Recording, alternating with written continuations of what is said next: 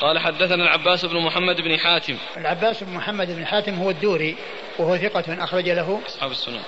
أخرج له أصحاب السنن. وغيره. وغيره يعني لم يسمهم. عن الحسين بن محمد. عن الحسين بن محمد وهو ثقة أخرج أصحاب الكتب. أخرج أصحاب الكتب الستة. عن أبي أويس. عن أبي أويس وهو عبد الله بن عبد الله. نعم.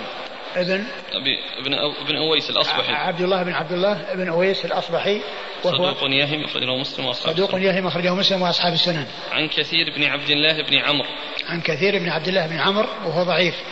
أخرج له. خرج جزء القراءة وأبو داود والترمذي وابن ماجه. البخاري في جزء القراءة وأبو داود والترمذي وابن ماجه. والترمذي وابن ماجه. عن أبيه. عن أبيه وهو عبد الله بن عمرو. عن عبد الله بن مقبول. وهو مقبول. أخرج البخاري في جزء القراءة وأبو داود والترمذي أخرجه البخاري في جزء القراءة والترمذي وأبو داود والترمذي وابن ماجه. وابن ماجه. عن جده عن جده عمرو بن عوف عمرو بن المزني عوف المزني وهو صحابي أخرج له. البخاري تعليقا وأبو داود والترمذي وابن ماجه. البخاري تعليقا وأبو داود والترمذي وابن ماجه.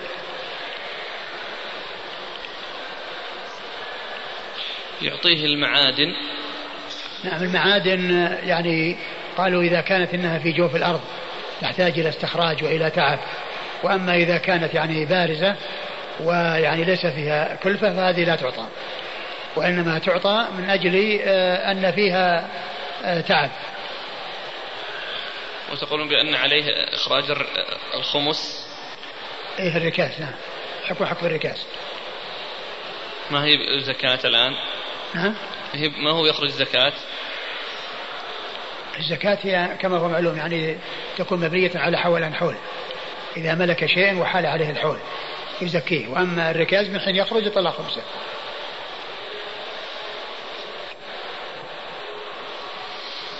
قال أبو أويس وحدثني ثور بن زيد مولى بن, بن الديل من ابن بكر بن كنانة عن عكرمة عن ابن عباس رضي الله عنهما مثله. وهذا هو الذي يعني الطريقة الأولى فيها كثير. وأبوه كثير ضعيف وأبوه مقبول. وهذه الطريقة الطريقة هي التي بها يعني صح الحديث وثبت التي هي من طريق ابن عباس. قال إيش؟ قال أويس. قال أبو أويس وحدثني ثور بن زيد يعني مولى معناها هذه طريقة أخرى. يعني بالإسناد السابق. قال أبو ويس وحدثني. لأنه حدث من طريقين أبو ويس الطريقة التي فيها كثير وأبوه والطريق الأخرى التي هي صالحة ومستقيمة. نعم. وحدثني ثور بن زيد مولى بني الديل بن بكر بن كنانة. وهو ثقة أخرج أصحاب الكتب. ثقة أخرجه أصحاب الكتب الستة. عن عكرمة. عن عكرمة مولى ابن عباس ثقة أخرجه أصحاب الكتب الستة. عن ابن عباس رضي الله تعالى عنهما ابن عم النبي صلى الله عليه وسلم وأحد العباد الأربعة من الصحابة وأحد السبعة المعروفين بكثرة الحديث عن النبي صلى الله عليه وسلم. فالحديث صحيح من هذا الطريق. نعم. قال حدثنا محمد بن النضر قال سمعت الحنيني قال قرأته غير مرة يعني كتاب قطيعة النبي صلى الله عليه وآله وسلم.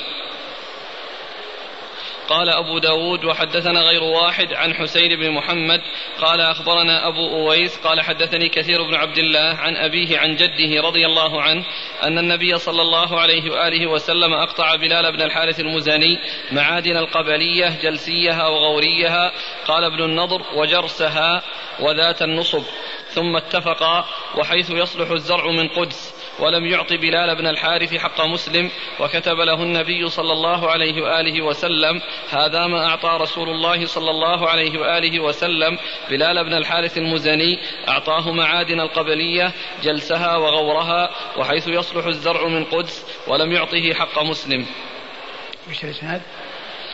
قال حدثنا محمد بن النضر قال سمعت الحنيني قال قرأته غير مرة يعني كتاب قطيعة النبي صلى الله عليه وآله وسلم. قال أبو داود وحدثنا غير واحد عن حسين بن محمد.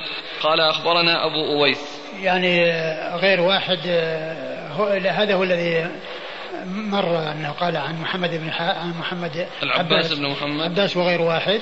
ثم أتى بالطريقة التي من غير واحد. يعني هنا وهي مثل التي قبلها ان فيها زيادة يعني شيء يسير وهو قضية ال وجرسها وذات النصب. وذات النصب يعني أماكن. مقصود لها أماكن يعني يعني أسمى لأماكن. نعم. قال حدثنا محمد بن النضر. لا اللي قبله ذاك ال- الحنيني. هو. نعم. هذا الشيخ الأول. أي محمد بن نضر هو؟ صدوق خرجه أبو داود النسائي. صدوق خرجه أبو داود النسائي. عن الحنيني وهو إسحاق بن إبراهيم. نعم. ضعيف أخرجه. أبو داود بن ماجه. ضعيف أخرجه أبو داود وابن ماجه. قال قرأته غير مرة يعني كتاب قطيعة النبي صلى الله عليه وسلم. يعني أنه رأى الكتاب وأنه قرأ- قرأه غير مرة. نعم. ثم أتى بالطريقة الثانية التي فيها آه، غير واحد. قال أبو داود حدثني غير واحد. وحدثنا غير واحد عن حسين بن محمد قال أخبرنا أبو أويس قال حدثني كثير بن عبد الله عن أبيه عن جده. نعم وقد مر. قال أبو أويس وحدثني ثور بن زيد عن عكرمة عن ابن عباس عن النبي صلى الله عليه وسلم مثله. نعم.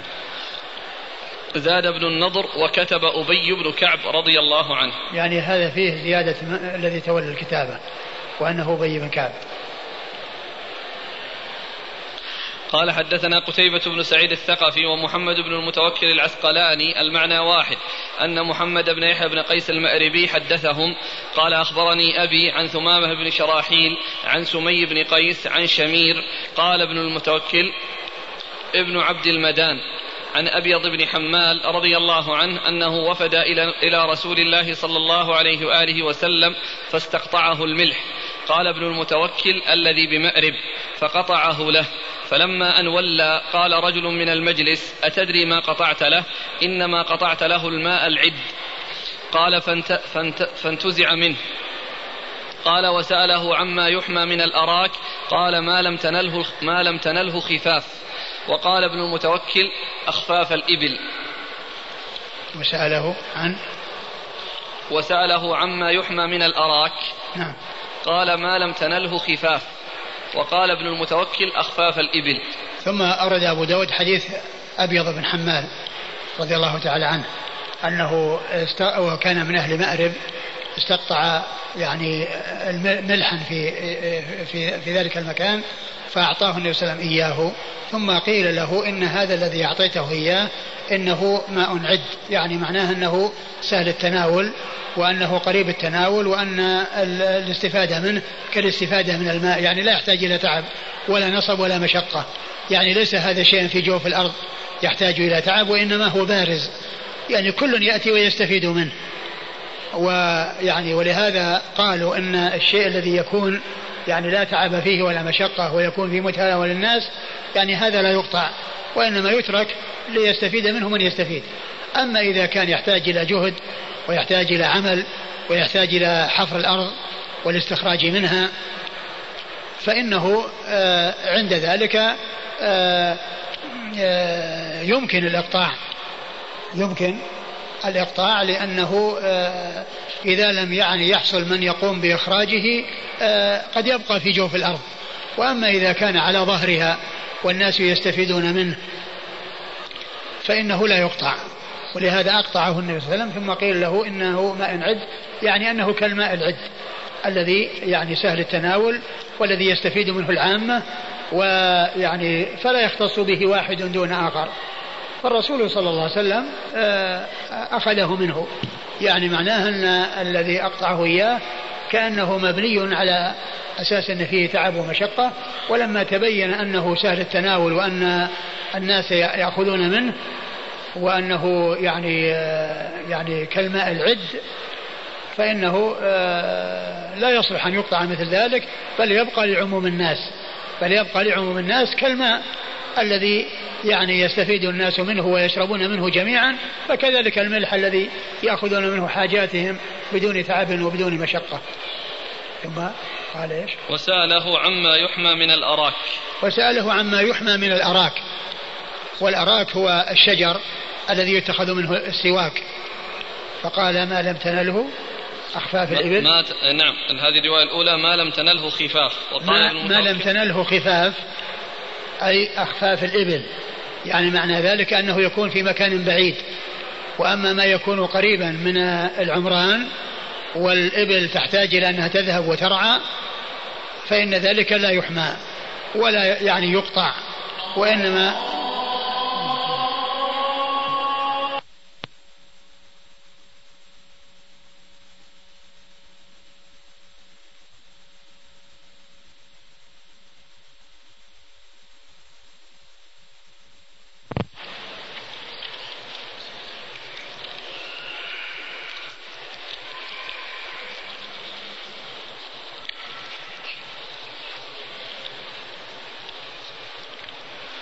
قوله يعني ما لم تنله أخفاف الإبل يعني معناه أن ما تناله الأخفاف حول العمران والذي يعتبر مراعي للمواشي ويكون قريبا منها فإن هذا لا يحمى ولا يختص به أحد بل يكون للجميع.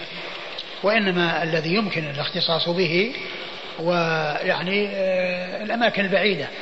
قوله لم تناله أخفاف الإبل يعني الذي تناله أخفاف الإبل إذا سرحت فإن هذا لا يعني آه، يحمى ولا يمنع منه أي ماشية لأن البلد يعني يكون لها حمى يكون حولها آآ آه، آآ لا يختص به أحد بل يكون عاما لسائر المواشي في ذلك البلد.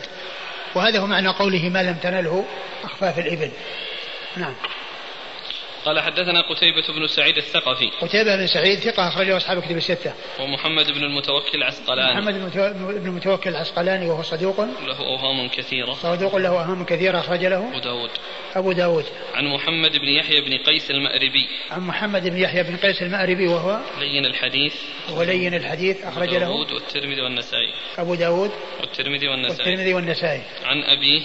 عن أبيه وهو ثقة أخرج أبو داود والترمذي والنسائي. ثقة أخرج أبو داود والترمذي والنسائي. عن ثمامة بن شراحيل. عن ثمامة بن شراحيل وهو مقبول أخرج أبو داود والترمذي والنسائي. مقبول أخرج أبو داود والترمذي والنسائي. عن سمي بن قيس. عن سمي بن قيس وهو مجهول أخرج أبو داود مجهول أخرج له أبو داود والترمذي والنسائي. أبو داود والترمذي والنسائي. عن شمير. عن شمير وهو مقبول أخرج أبو داود والترمذي والنسائي. مقبول أخرج أبو داود والترمذي والنسائي. عن أبيض بن حماد. عن أبيض بن حماد رضي الله عنه وحديثه أخرجه أصحاب السنن أصحاب السنن الأربعة نعم. أصحاب السنن نعم. قال حدثنا هارون بن عبد الله قال قال محمد بن الحسن المخزومي ما لم تنله أخفاف الإبل.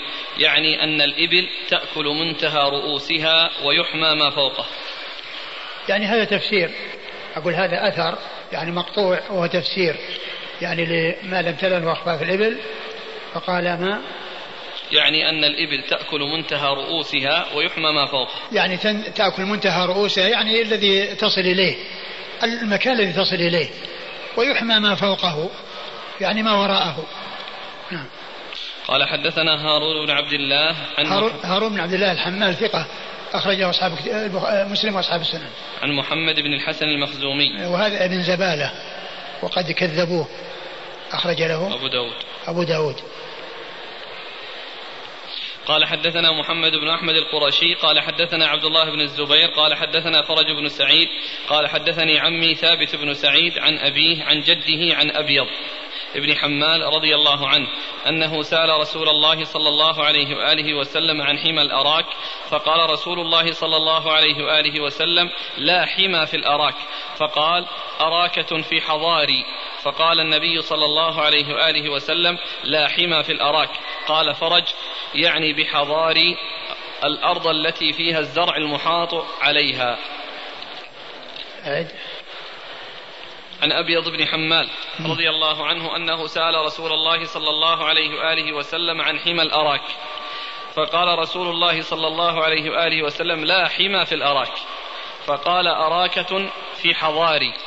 يعني لا حمى في الأراك يعني أنه لا يحمى الأراك لأنه آه لأنه يعني يحتاج إليه الناس فلا يختص به أحد دون أحد. فقال أراكة في حضاري يعني أراكة يعني شجرة من شجر الأراك في حضاري يعني في المكان الذي عملت حظيرة عليه وحائطا على المكان الذي أعطيته. ولهذا فسره فرج بعد ذلك بقول الأرض التي أحيطت. يعني مثل الحظيرة فكانوا كهشيم المحتضر يعني الذي يعتبر يعني آه، سورا أو من من من من الخشب ومن أو من الأشياء التي يعتبر حظيره مثل حظيره الغنم. حظيرة الغنم يعني الذي يحاط المكان المحاط الذي تكون به الغنم. يعني والمقصود بالحضار يعني السور والحائط الذي وضعه محيطا بالأرض. نعم. قال أراكة في حضاري فقال النبي صلى الله عليه الصلاة والسلام لا حمى في الأراك. نعم. طيب, طيب ما دام أنها موجودة في حظيرته بعدين يقول له لا حمى في الأراك. يعني معناه وإن كانت وإن كانت أنها موجودة فيه فإنه لا يعني لا حمى في الأراك. يعني الأراك لا يحمى. قال فرجعني بحضار الأرض التي فيها الزرع المحاط عليها. يعني وفيها أراكة قال حدثنا محمد بن أحمد القرشي. محمد بن أحمد القرشي هذا سبق أن مر أنه يحتمل ثلاثة أشخاص وكل منهم صدوق. نعم. أبو داود أخرج له أبو داود. نعم. عن عبد الله بن الزبير. عبد الله بن الزبير هو الحميدي المكي ثقة أخرج له البخاري ومسلم في المقدمة وأبو داود والترمذي والنسائي وابن ماجه في التفسير. عن فرج بن سعيد. عن فرج بن سعيد وهو صدوق أخرجه أبو داود وابن ماجه. صدوق أخرجه أبو داود وابن ماجه. عن عمه ثابت بن سعيد. عن عمه ثابت ابن سعيد وهو مقبول أخرجه أبو داود والنسائي وهو مقبول أخرجه أبو داود والنسائي وابن ماجه. عن أبيه عن أبيه سعيد بن أبيض بن حمال مقبول أخرجه أبو داود والنسائي وابن ماجه. مقبول أخرجه أبو داود والنسائي وابن ماجه. عن أبيض؟ عن جده عن أبيض. لا عن جده أبيض. عن هذه مقحمة. عن هذه مقحمة. عن جده أبيض. نعم. تقدم. نعم. عن جده أبيض بن إيه؟ حمال. اي نعم. فلس نعم. في الإسناد الماضي. نعم ولا وش بعده؟ بعد حديث صخر. والله تعالى أعلم وصلى الله وسلم وبارك على عبده ورسوله نبينا محمد وعلى آله وأصحابه أجمعين. جزاكم الله خيرا. بارك الله فيكم ونفعنا الله ما قلتم بسم الله الرحمن الرحيم. الحمد لله رب العالمين. والصلاة والسلام على عبد الله ورسوله نبينا محمد وعلى آله وصحبه أجمعين. أما بعد قال الإمام أبو داود السجستاني رحمه الله تعالى في باب إقطاع الأراضين. قال حدثنا عمر بن الخطاب أبو حفص. قال حدثنا الفريابي قال حدثنا أبان. قال عمر وهو ابن عبد الله بن أبي حازم. قال حدثني عثمان بن أبي حازم عن أبيه عن جده صخر رضي الله عنه أن رسول الله صلى الله عليه وآله وسلم غزا ثقيفا. فلما أن سمع ذلك صخر ركب في خيل يمد النبي صلى الله عليه وآله وسلم فوجد نبي الله صلى الله عليه وآله وسلم قد انصرف ولم يفتح. فجعل صخر يومئذ عهد الله وذمته أن لا يفارق هذا القصر حتى ينزلوا على حكم رسول الله صلى الله عليه وآله وسلم فلم يفارقهم حتى نزلوا على حكم رسول الله صلى الله عليه وآله وسلم فكتب إليه صخر. أما بعد فإن ثقيفا قد نزلت على حكمك يا رسول الله وأنا مقبل إليهم وهم في خيل. فأمر رسول الله صلى الله عليه وآله وسلم بالصلاة جامعة. فدعا لأحمس عشر دعوات. اللهم بارك لأحمس في خيلها ورجالها. وأتاه القوم فتكلم المغيرة بن شعبة رضي الله عنه فقال يا نبي الله إن صخرا أخذ عمتي ودخلت فيما دخل فيه المسلمون. فدعاه فقال يا صخر إن القوم إذا أسلموا أحرزوا دماءهم وأموالهم فادفع إلى المغيرة عمته. فدفعها إليه وسأل نبي الله صلى الله عليه وآله وسلم ماء لبني سليم قد هربوا عن الإسلام وتركوا ذلك الماء. فقال يا نبي الله أنزلنيه أنا وقومي. قال نعم فأنزله وأسلم يعني السلميين. فأتوا صخرا فسألوه أن يدفع إليهم الماء. فأبى فأتوا النبي صلى الله عليه وآله وسلم فقالوا يا نبي الله أسلمنا وأتينا صخرا ليدفع إلينا ماءنا فأبى علينا. فأتاه فقال يا صخر إن القوم إذا أسلموا أحرزوا أموالهم ودماءهم فادفع إلى القوم ماءهم. قال نعم يا نبي الله. فرأيت وجه رسول الله صلى الله عليه وآله وسلم يتغير عند ذلك حمرة حياء من أخذه الجارية وأخذه الماء. بسم الله الرحمن الرحيم. الحمد لله رب العالمين وصلى الله وسلم وبارك على عبده ورسوله نبينا محمد وعلى آله وأصحابه أجمعين أما بعد فقد سبق في الدرس الماضي آه، آه، آه، عدد من الأحاديث فيما يتعلق بهذه الترجمة وهي إقطاع الأراضين وبقي بعض الأحاديث ومنها حديث صخر رضي الله تعالى عن هذا الطويل الذي فيه أن الرسول صلى الله عليه وسلم غزا ثقيفا وأنه حاصرهم.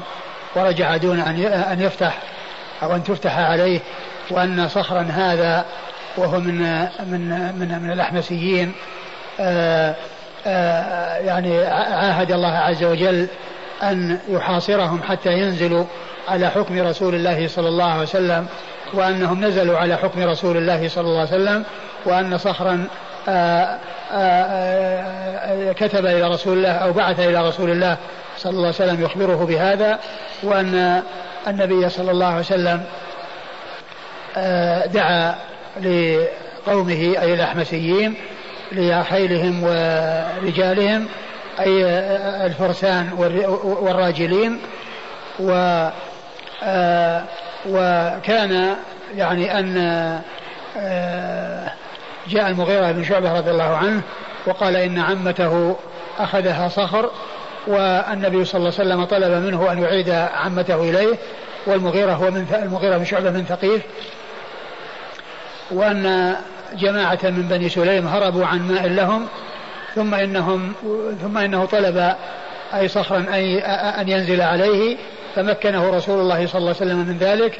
ولما أسلمت بنو سليم جاءوا إلى صخر وطلبوا منه أن يسلم لهم ماءهم فأبى ف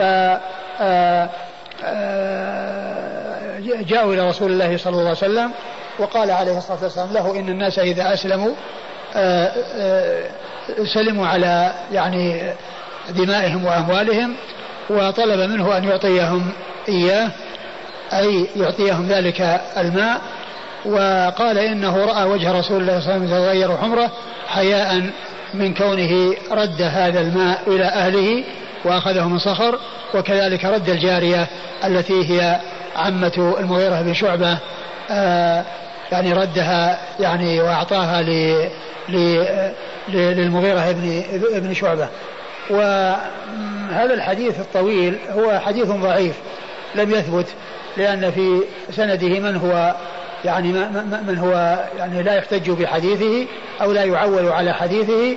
ومحل الشاهد منه ذكر هذا الماء الذي لبني سليم وأن النبي صلى الله عليه وسلم أعطاه لصخر هذا وأن بني سليم جاءوا وطلبوه والأصل أن الكفار إذا يعني آه، هربوا وغنم المسلمون يعني آه، آه، ديارهم وأموالهم فإنها تكون فيئا والفيء لو أسلم صاحبه لا يرجع عليه. ولا يلزم إرجاعه إليه. ولكنه إن أرجع إليه من أجل ترغيب له في الإسلام فإنه لا بأس بذلك. ولعل الرسول صلى الله عليه وسلم فعل هذا مع هؤلاء القوم من بني سليم من أجل ترغيبهم في الإسلام. ولعل النبي صلى الله عليه وسلم آه، آه، آه، استطاب نفس صخر هذا وأن نفسه طابت بذلك. كما حصل من رسول الله صلى الله عليه وسلم في سبي هوازن وأنه لما قسمهم وبعد ذلك جاءوا وطلبوا رد السبي النبي صلى الله عليه وسلم أبلغ أصحابه بأنه عازم على أن يرد عليهم سبيهم وأن من تطيب نفسه بأن يتنازل عن حقه فذاك ومن لم تطب نفسه فإن النبي صلى الله عليه وسلم يعوضه من أول شيء يفيئه الله عز وجل على رسوله صلى الله عليه وسلم. وعلى هذا فيكون آه ذكر يعني فيما يتعلق بالماء لو كان ثابتا محمول على على يعني على ذلك وأن الرسول صلى الله عليه وسلم آه استطاب نفس آه صخر وعاد الماء إليهم من أجل ترغيبهم في الإسلام وكذلك ما يتعلق فيما يتعلق برد الجارية إلى المغيرة بن شعبة يمكن أن يكون قد استطاب صخر نفس صخر يعني بذلك. وأن يكون هذا من جنس ما حصل من في قصة سبي هوازن أو يكون آه، آه، أن آه، الأمر يرجع إلى حكم رسول الله صلى الله عليه وسلم لأنهم نزلوا على حكمه كما جاء في الحديث فيكون النبي صلى الله عليه وسلم رأى أن ترد يعني هذه الجارية على من طلبها الذي هو المغيرة بن شعبة. والحاصل أن الحديث الطويل أورد من أجل قصة الماء ويعني آه يعني كونه أعطاه لصخر وأن هذا هو المناسب لباب الإقطاع. و آه لكن الحديث كما عرفنا يعني في إسناده من فيه كلام. نعم والإسناد قال حدثنا عمر بن الخطاب أبو حفص. عمر بن الخطاب أبو حفص صدوق أخرج له أبو داود. عن الفريابي. عن الفريابي وهو محمد بن يوسف الفريابي وهو ثقة. أخرج أصحاب الكتب. نعم. أخرج أصحاب الكتب الستة. عن أبان قال عمر هو ابن عبد الله بن أبي حازم. عن أبان ابن عبد الله بن أبي حازم وهو صدوق. في حفظه لين. صدوق في حفظه لين أخرج له. صدوق في حفظه أخرج له أصحاب السنن. أخرجه أصحاب السنن. عن عثمان بن أبي حازم. عن عثمان بن أبي حازم وهو مقبول أخرج له. أبو داود. أخرج له أبو داود. عن أبيه. عن أبيه آه، أبو حازم وهو مستور أخرجه أبو وهو داود مستور أخرج له أبو داود. والمستور بمعنى مجهول الحال. بمعنى مجهول الحال. أخرج له أبو داود. عن جده صخر. عن جده صخر رضي الله عنه وحديثه أخرجه. أبو داود. أخرجه أبو داود. وعلى هذا فالإسناد فيه مجهول الحال الذي هو يعني أبو الذي هو أبو حازم وأيضا آه، عثمان ابن أبي حازم مقبول.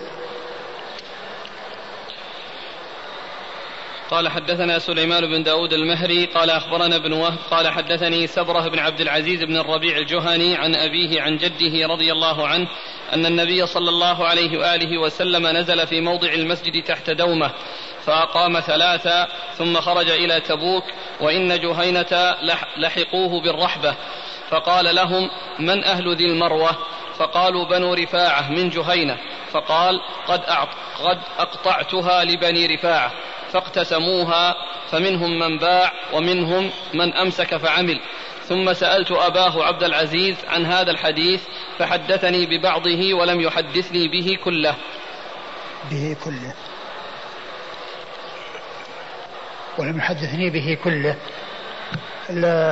أورد أبو داود حديث آه، يعني يعني هنا في الإسناد يعني ظاهره على أن أن صاحب الحديث هو الربيع بن سبرة الذي هو جد سبرة هو سبرة ابن عبد العزيز بن سبرة؟ نعم. سبرة بن عبد العزيز بن ربيع بن سبرة سبرة ابن عبد العزيز ابن الربيع بن سبرة. يعني فالذي يظهر من الإسناد أن الجد هو الربيع. الربيع بن سبرة والربيع تابعي ليس بصحابي هو من الطبقة الثالثة. وعلى هذا فيكون مرسلا. ولكن الحديث هو عن سبرة بن معبد الذي هو أبو الربيع. والربيع يروي عن أبيه. فيكون يعني يعني الحديث كما في تحفة الأشراف وهو في ترجمة سبرة ابن معبد الجهني يعني يكون يعني عن الربيع عن سبرة ابن عبد العزيز ابن الربيع ابن سبرة. فهو يروي عن أبيه عن جده وجده يروي عن أبيه. جده الربيع يروي عن أبيه سبرة. فهو متصل يعني على هذا وهو من مسند سبرة ابن معبد الجهني. والذي هنا وكذلك في تحفة في عون المعبود يعني بهذا يعني على هذا الوصف الذي جاء عن أبيه عن جده. عن أبيه عن جده يعني سبرة بن عبد العزيز بن الربيع ابن سبرة يعني معناه يكون عن أبيه الربيع. والربيع كما هو معلوم تابعي ولكن الموجود في تحفة الأشراف الإسناد هو يعني هكذا يعني الربيع سبرة بن عبد العزيز بن الربيع يعني عن أبيه عن جده يعني عن سبرة. عن أبيه عن جده عن سبرة الذي هو أبو, أبو جده وهو من مسند سبرة بن معبد الجهني. ولم يذكر في تحفة الأشراف في ترجمة الربيع شيء يعني من هذا وإنما ذكره في ترجمة سبرة وقال عن أبيه عن جده به عن أبيه عن جده به أي عن سبرة يعني بالحديث الذي يعني أثبته وذكره. آه، إيش المتن؟ أن النبي صلى الله عليه وآله وسلم نزل في موضع المسجد تحت دومة. أن النبي صلى الله عليه وسلم نزل في موضع المسجد تحت دومة يعني تحت شجرة. ولعل ذلك المقصود هو المكان الذي صلوا فيه يعني مكانا صلوا فيه. يعني تحت شجرة.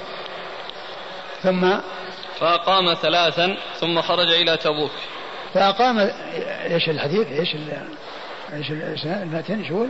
أنه أن النبي صلى الله عليه وآله وسلم نزل في موضع المسجد تحت دومة فأقام ثلاثا ثم خرج إلى تبوك وإن جهينة لحقوه بالرحبة.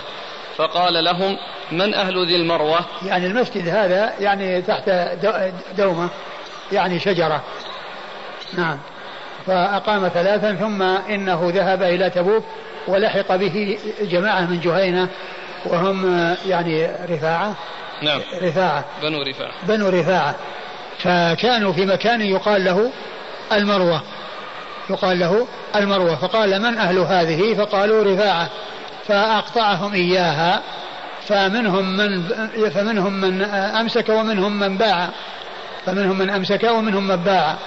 وهذا محل الشاهد للترجمة كونه أقطعهم يعني تلك يعني القرية التي هم فيها ومنهم من باع ومنهم من أمسك. منهم من باع ومنهم من أمسك. إيش بعده؟ فاقتسموها فمنهم من باع ومنهم من أمسك فعمل. ثم سألت أباه عبد العزيز عن هذا الحديث. فمنهم من أمسك فعمل. فعمل. نعم. نعم يعني بنى فيها يعني من اقتسموا الأرض ومنهم من باعها ومنهم من أمسكها وعملها أي بناها ويعني سكنها. ف فهو يدل على يعني ما ترجمه المصنف من الإقطاع. ولهذا لما ذكر في التقريب ترجمة السبرة بن معبد وكان يسكن ذا المروة وكان يسكن ذا المروة. يعني هو هذا هذا المكان الذي الذي الذي جاء ذكره في هذا الحديث والذي أقطعهم إياه رسول الله صلى الله عليه وسلم. نعم. قال ثم سألت أباه عبد العزيز عن هذا الحديث فحدثني ببعضه ولم يحدثني به ثم كله. سألت أباه عبد العزيز يعني بن وهب الذي روى عن سبرة بن عبد العزيز ابن الربيع ابن سبرة لقي أباه عبد العزيز فسأله فحدثه ببعضه فكانت الطريق بذلك عالية لأنه حصل له علو. لأنه حصله نازلا وكان كاملا. ثم حصل عبد العزيز الذي هو والد سبرة فصار فصارت الطريقة الثانية هذه عالية. فصارت الطريقة الثانية عالية لأنه سقط فيها رجل. سقط منها رجل الذي هو سبرة بن عبد العزيز. فصار ابن وهب يروي عن سبرة بن عبد العزيز وهي طريق نازلة ويروي عن أبيه عبد العزيز وهي طريق عالية. إلا أن الطريق النازلة أكمل. وأتم. والطريق العالية يعني كانت أقل.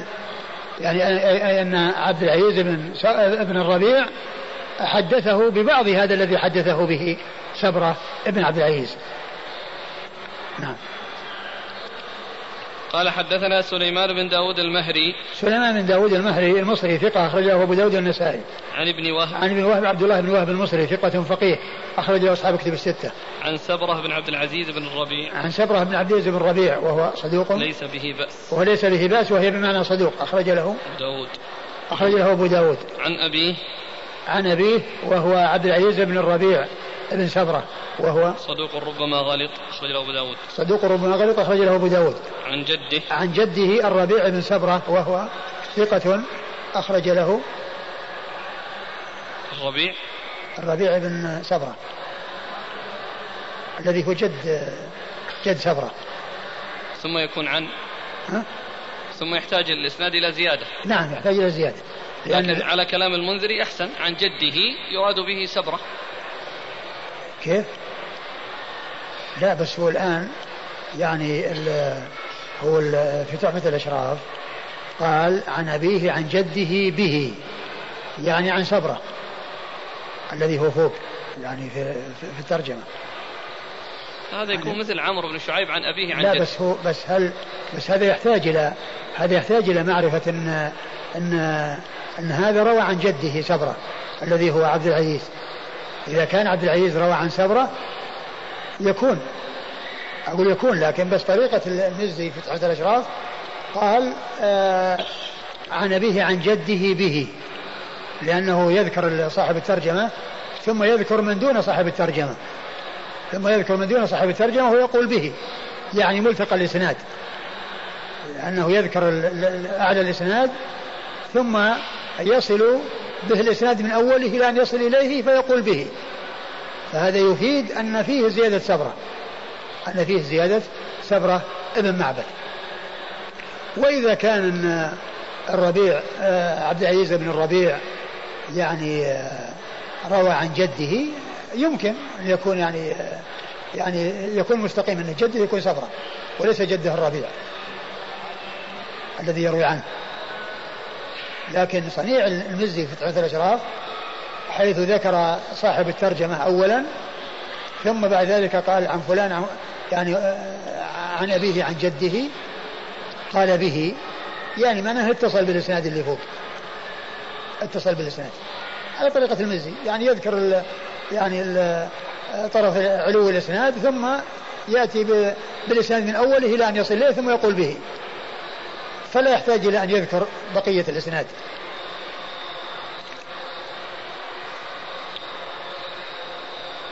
ولا يعني في صحيح السنن عند الشيخ الألباني يعني جعل الترجمة عن الربيع الربيع الجهني عن الربيع الجهني قال كذا. طبعا هو الربيع هذا تابع. مرسل. لكن مسند الربيع ليس في لم يذكر لم يذكره في تحت الأشراف ولم يضف إليه يعني يعني هذا. وإنما ذكره في ترجمة سبرة بن معبد الجهني. على كل هذا يحتاج إلى ترجمة عبد العزيز ينظر فيها. هل هل سمع من جده سبرة؟ فيكون من جنس رواية عمرو بن شعيب عن أبيه عن جده. لكن الذي يظهر من صنيع المزي أنه وصل الإسناد إلى أن وصل سبرة عن جده ثم قال به.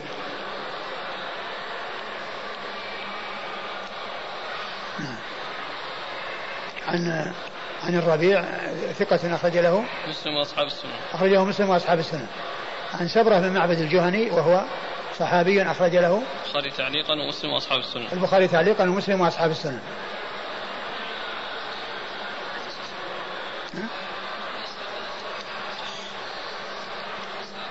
يعني إن كان إن كان آه، عبد العزيز روى عن جده سبرة فيكون يعني آه، ما في سقوط.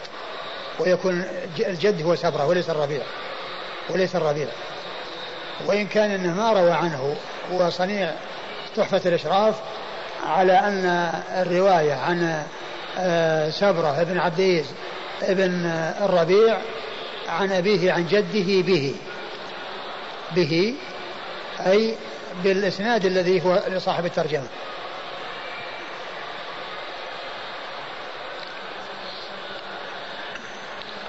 عبد العزيز بن الربيع بن سبرة. عبد العزيز بن الربيع بن سبرة. أخرج له مسلم وأصحاب هذه مسلم, مسلم وأبو داود. من هو؟ من الذي أخرجه مسلم وأبو داود؟ عبد العزيز بن الربيع. عبد العزيز بن الربيع. أخرج له مسلم وأبو داود. نعم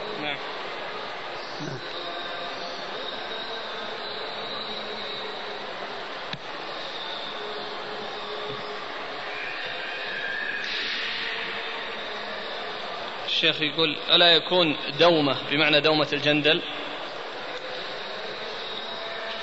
نزل في موضع المسجد تحت دومة.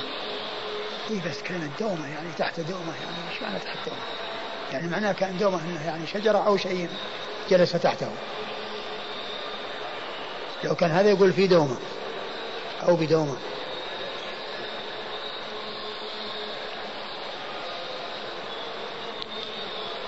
قال حدثنا حسين بن علي قال حدثنا يحيى يعني بن آدم قال حدثنا أبو بكر بن عياش عن دومة الجندل ليست في طريقه إلى تبوك. أقول ليست في طريقه إلى تبوك.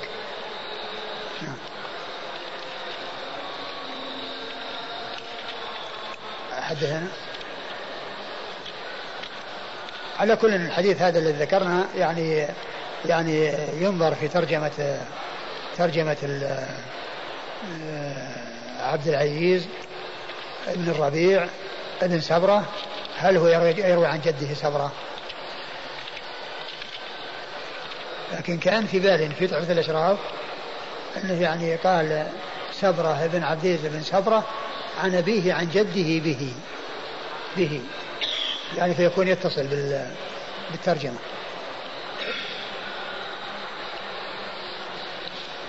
قال حدثنا حسين بن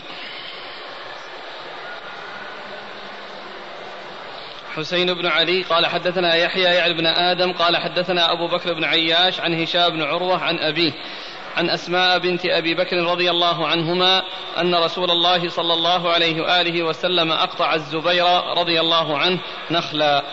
ثم ورد أبو داود هذا الحديث عن عن عن أسماء بنت آه، أبي بكر أن النبي صلى الله عليه وسلم أقطع الزبير نخلا. أقطع الزبير نخلا. قالوا والنخل هو من الأشياء الظاهرة التي منفعتها حاصلة وهو من جنس الملح أو المعادن الظاهرة التي لا تقطع وإنما تكون يعني منفعتها عامة قيل ولعله أعطاه إياه من الخمس. ولعله أعطاه إياه من الخمس. يعني هذا النخل الذي أعطاه إياه أنه من الخمس. أعطاه من ال... نعم أعطاه من يعني من الخمس. يعني معناه أنه من سهم الخمس.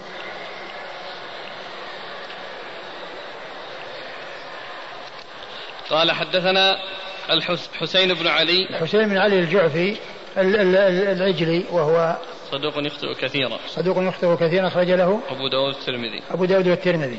عن يحيى بن آدم. عن يحيى بن آدم الكوفي ثقة أخرجه أصحاب كتب الستة. عن أبي بكر بن عياش. عن أبي بكر بن عياش وهو ثقة أخرج البخاري. ثقة أخرجه البخاري. ومسلم في المقدمة وأصحاب السنة. البخاري ومسلم في المقدمة وأصحاب السنن. عن هشام بن عروة. عن هشام بن عروة ثقة أخرجه أصحاب كتب الستة. عن أبيه. عن أبيه عروة بن الزبير بن العوام ثقة فقيه. أخرجه أصحاب كتب الستة. عن أسماء. عن أسماء بنت أبي بكر رضي الله عنها وحديثها أخرجه أصحاب كتب الستة.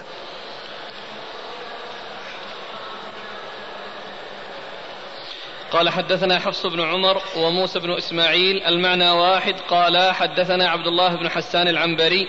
قال حدثتني جدتاي صفية ودحيبة ابنتا عليبة. وكانتا ربيبتي قيلة بنت مخرمة رضي الله عنها وكانت جدة أبيهما. كانت جدة.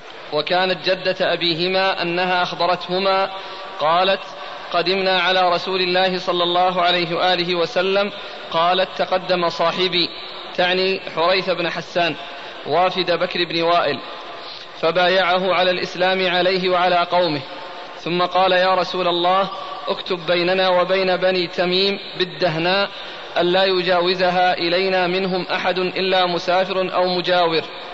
فقال اكتب له يا غلام بالدهناء أو مجاوز. يعني مجاور أو مجاوز.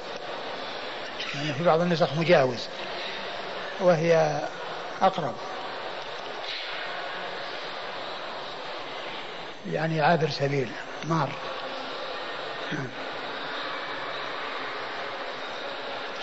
ثم قال يا رسول الله اكتب بيننا وبين بني تميم بالدهناء ألا يجاوزها إلينا منهم أحد إلا مسافر أو مجاوز. فقال اكتب له يا غلام بالدهناء. فلما رأيته قد أمر له بها شخص بي وهي وطني وداري.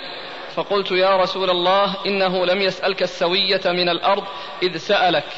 إنما هي هذه الدهناء عندك مقيد الجمل ومرعى الغنم. ونساء بني تميم وأبناؤها وراء ذلك. فقال أمسك يا غلام. صدقة المسكينة. المسلم أخو المسلم. يسعهما الماء والشجر ويتعاونان على الفتان. ثم ورد أبو داود حديث قيلة. قيلة. بنت مخرمة. قيلة بنت مخرمة رضي الله عنها. أنها قالت أن أنه تقدم صاحبها عمرو عمرو. تقدم صاحبها حريث بن حسان. حريث بن حسان. حريث بن حسان فبايع رسول الله صلى الله عليه وسلم و فبايع الإسلام عليه وعلى قومه ثم قال يا رسول الله اكتب بيننا وبين بني تميم بالدهناء ألا يجاوزها إلينا منهم أحد إلا مسافر أو مجاوز. يعني يكتب بيننا وبين بني تميم بالدهناء ألا يجاوزها منهم أحد إلا, مجاو إلا, إلا مسافر أو مجاوز. فالنبي صلى الله عليه وسلم أمر بالكتابة له فتكلم فتكلم عمرو بن حسان الحريث حريث بن حسان. حريث بن حسان نعم. فتكلم حريث بن حسان وقال إنه ما سألك الأرض السوية. لا هو الطالب. لا. من هو هو الطالب ثم تكلمت هي. نعم هي نعم. المسكينة نعم. فتكلمت قيلة وقالت إنه ما سألك يعني الأرض السوية يعني ما سألك أرضا يعني عادية يعني تحتاج إلى أن يعني آآ آه، آآ آه، يستفاد منها بالحرث أو بالإحياء وإنما سألك أرضا يشترك فيها الناس وهي مرعى يعني يعني لبني تميم. وأن يعني أنهم يستفيدون منها. فالرسول صلى الله عليه وسلم يعني أمره بالإمساك عن الكتابة. أمره بالإمساك عن الكتابة لأنها صارت مثل مثل قصة الشيء الذي مشترك بين الناس والذي يستفيد منه عموم الناس. لا يعطى لأحد من الناس يختص به دون غيره. وإنما يعني آآ آآ سأله أرضا فيعني كتب أن يعطى إياها ولما عرف أنها مشاعة بين الناس من ناحية الاستفادة وأنها من المراعي التي يعني يكون الجبل الجمال فيها ترعى وتكون كأنها مقيدة يعني لا لا تعدوها ولا تتجاوزها لأنها تأخذ حاجتها منها. فعند ذلك الرسول صلى الله عليه وسلم أمر بالإمساك عن يعني تلك عن ذلك الإقطاع. إيش قال؟ أولا نعم. تقدم صاحبي فبايعه على الإسلام وقال تقدم صاحبي تعني حريث بن حسان وافد بكر بن وائل فبايعه على الإسلام عليه وعلى قومه ثم قال يا رسول الله اكتب بيننا وبين بني تميم بالدهناء ألا يجاوزها إلينا منهم أحد إلا مسافر أو مجاوز. فقال اكتب له يا غلام بالدهناء فلما رأيته قد أمر له بها شخص بي. تقوله قيلة يعني معناه أنني فزعت ويعني هالني الأمر يعني كون هذه الأرض التي هي مرعى ويستفيد منها بني تميم وغير بني تميم ثم تعطى لشخص من الناس يختص بها. نعم. فقلت وهي وطني وداري فقلت يا رسول الله إنه لم يسألك السوية من الأرض إذ سألك. يعني ما سألك أرضا يعني آه، يصلح أن تعطى لأنها يمكن أن تحيا وأن يستفاد منها. لأنها يعني آه، آه، من الأراضي العادية التي هي ليست مراعي وليست يعني مما هي محل اشتراك بين الناس. وإنما سألك وإنما سألك إنما هي هذه الدهناء عندك مقيد الجمل. يعني مقيد الجمل يعني مرعى. يعني الجمل فيها كأنه مقيد. لا يتحرك منها ولا يتعداها لأن بغيته موجودة فيها. يعني لأنه بمثابة المقيد. والجمل المقيد لا يعدو ولا يبرح يبرح المكان. يعني معناه أن بغيته موجودة عنده يعني يأكل من المرعى ولا يحتاج إلى أن يقطع مسافة من أجل أن يحصل يعني رعيا. نعم. ومرعى الغنم ونساء بني تميم وأبناؤها وراء ذلك. يعني وراء ذلك يعني أنهم أنهم يعني آه، يستفيدون منها وينتفعون منها كما ينتفع غيرهم. نعم. فقال أمسك يا غلام صدقة المسكينة. أمسك يا غلام يعني عن الكتابة الذي أمره بأن يكتب ل يعني آه هذا الذي هو حريث بن حسان. صدقة المسكينة يعني قيلة هذه التي تكلمت يعني عن تلك الأرض التي فائدتها عامة ومصلحتها يعني مشتركة حيث أنها مكان يعني آه، لا يختص به أحد دون أحد. وإنما هي مرعى عام. نعم. المسلم أخو المسلم يسعهما الماء والشجر. يعني هذا مشترك. الماء والشجر يعني يشتركون فيه. الشجر الذي هو الرعي والأشياء التي يحتاج إليها في الرعي. ويتعاونان على الفتان. ويتعاونان على الفتان أو على الفتان. يعني يتعاونان على الفتان. يعني إما أن يكون يعني الشيطان أو الفتان أي جمع فاتن ككاهن وكهان يعني من يحصل منهم ضرر يعني يتعاونون عليهم. نعم. قال حدثنا حفص بن عمر. حفص بن عمر ثقة أخرجه البخاري وأبو داود والنسائي. وموسى بن إسماعيل. موسى بن إسماعيل التبوذكي ثقة أخرجه أصحاب كتب الستة. عن عبد الله بن حسان العنبري. عن عبد الله بن حسان العنبري وهو مقبول أخرجه البخاري في المفرد وأبو داود والترمذي مقبول أخرجه البخاري في المفرد وأبو داود والترمذي عن جدتيه صفية ودحيبة. عن جدتيه صفية ودحيبة و يعني واحدة مقبولة والثانية مستورة مجهولة. لا يعرف حالها؟ كلاهما مقبولتان. كلهما مقبولتان؟ نعم. يعني كل منهما مقبولة نعم.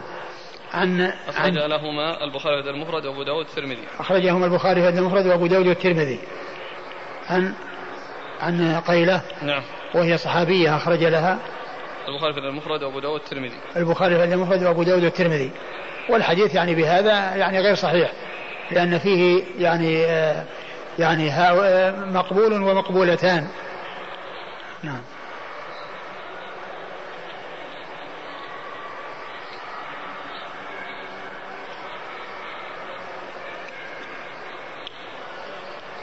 قال حدثنا محمد بن بشار قال حدثني عبد الحميد بن عبد الواحد قال حدثتني أم جنوب بنت نميلة عن أمها سويدة بنت جابر عن أمها عقيلة بنت أسمر بن مضرس عن أبيها أسمر بن عن أبيها أسمر بن مضرس رضي الله عنه أنه قال أتيت النبي صلى الله عليه وآله وسلم فبايعته فقال من سبق إلى ماء لم يسبقه إليه مسلم فهو له قال يعني الذي يبدو أنها ماء.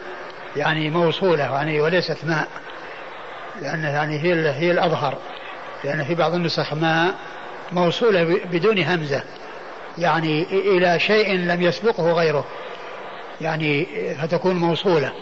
وهذا هو الأظهر من من حيث من حيث أن أنهم خرجوا يتعادون يتخطون الأرض لأنه لو كان ماء الماء ما فيه ما في خط وإنما الخط يكون في الأرض يعني ما يتعادون إلى الأرض.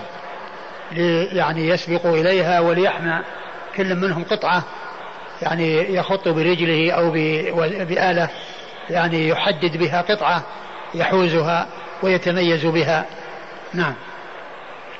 من سبق إلى ما لم يسبقه إليه مسلم فهو له. قال فخرج الناس يتعادون ويتخاطون.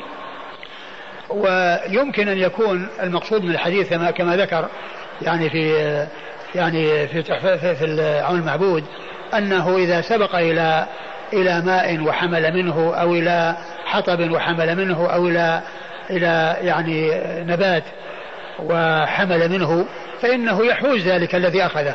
والباقي يبقى مشاع بين الناس. والباقي يبقى مشاع بين الناس. لكن الذي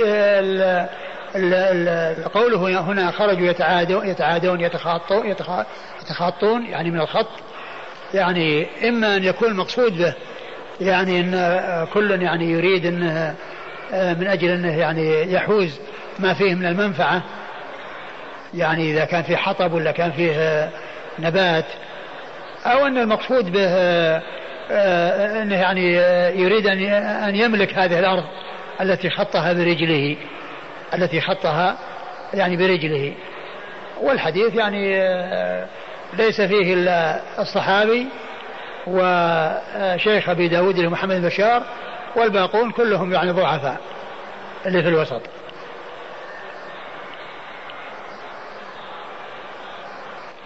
كلهم متكلم فيهم. نعم.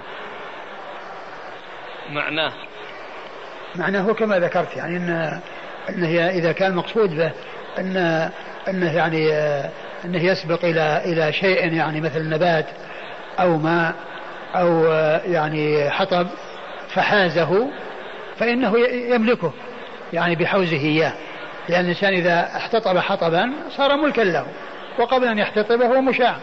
والماء يعني مشاع. وإذا أخذ ماء بقربته أو بسيارته فإنه يملكه ويتصرف فيه. وكذلك النبات إذا يعني أخذه من الأرض فإنه يملكه. فإذا كان المقصود به يعني هذا فهو معناه صحيح ومستقيم وليس فيه إشكال. وأما إذا كان معناه اقتطاع الأرض وملك الأرض بهذا الخط وكل إنسان يخط برجله فهذا غير مستقيم. لأن التملك لا يحصل بالخط بالرجل. نعم. لابد يعني من إحيائه. لابد من إحيائه نعم كما سيأتي في باب إحياء الموات. قال حدثنا محمد بن بشار محمد بن بشار الملقب بن دار البصري ثقة أخرجه أصحاب كتب الستة. عن عبد الحميد بن عبد الواحد. عبد الحميد بن عبد الواحد وهو مقبول, مقبول أخرج له أبو داود. أبو داود. عن أم جنوب بنت نميلة. عن أم جنوب بنت نميلة وهي لا يعرف حالها. وهي لا يعرف حالها أخرجها أبو داود. عن أمها سويدة بنت جابر. عن أمها سويدة بنت جابر وهي لا يعرف حالها أخرجها أبو داود. عن أمها عقيلة بنت أسمر. عن أمها عقيلة بنت أسمر وهي لا يعرف حالها. لا يعرف حالها أخرجها أبو داود. عن أبيها أسمر عن أبيها أسمر. وهو صحابي أخرج له أبو داود. أخرج له أبو داود. يعني كلهم آه، يعني ما, ما, ما أخرج لهم أبو داود ما عدا ما عدا محمد بن بشار. وكلهم متكلم فيهم. يعني يعني ما بين شيخ أبي داود وبين الصحابي.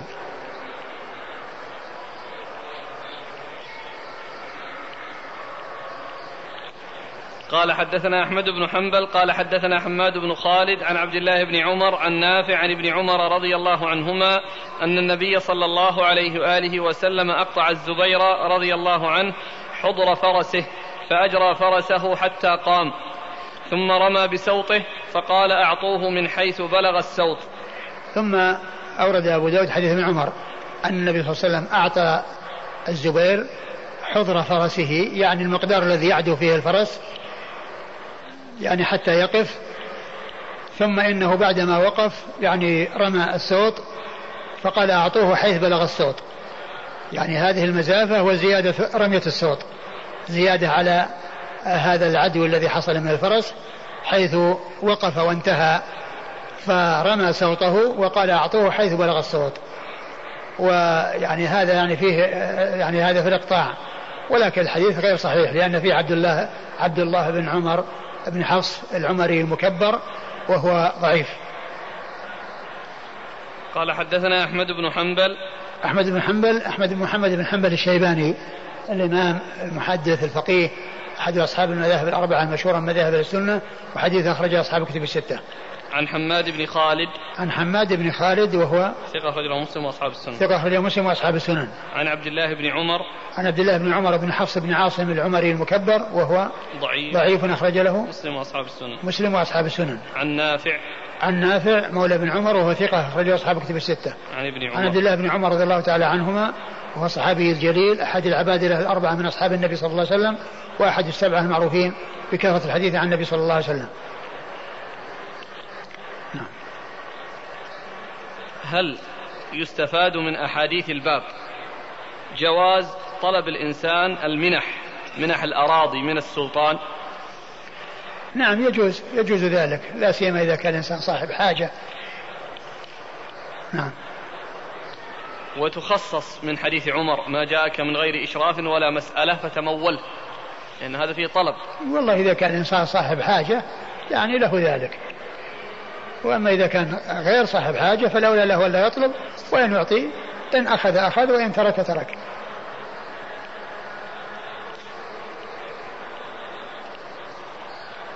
قال رحمه الله تعالى باب في إحياء الموات.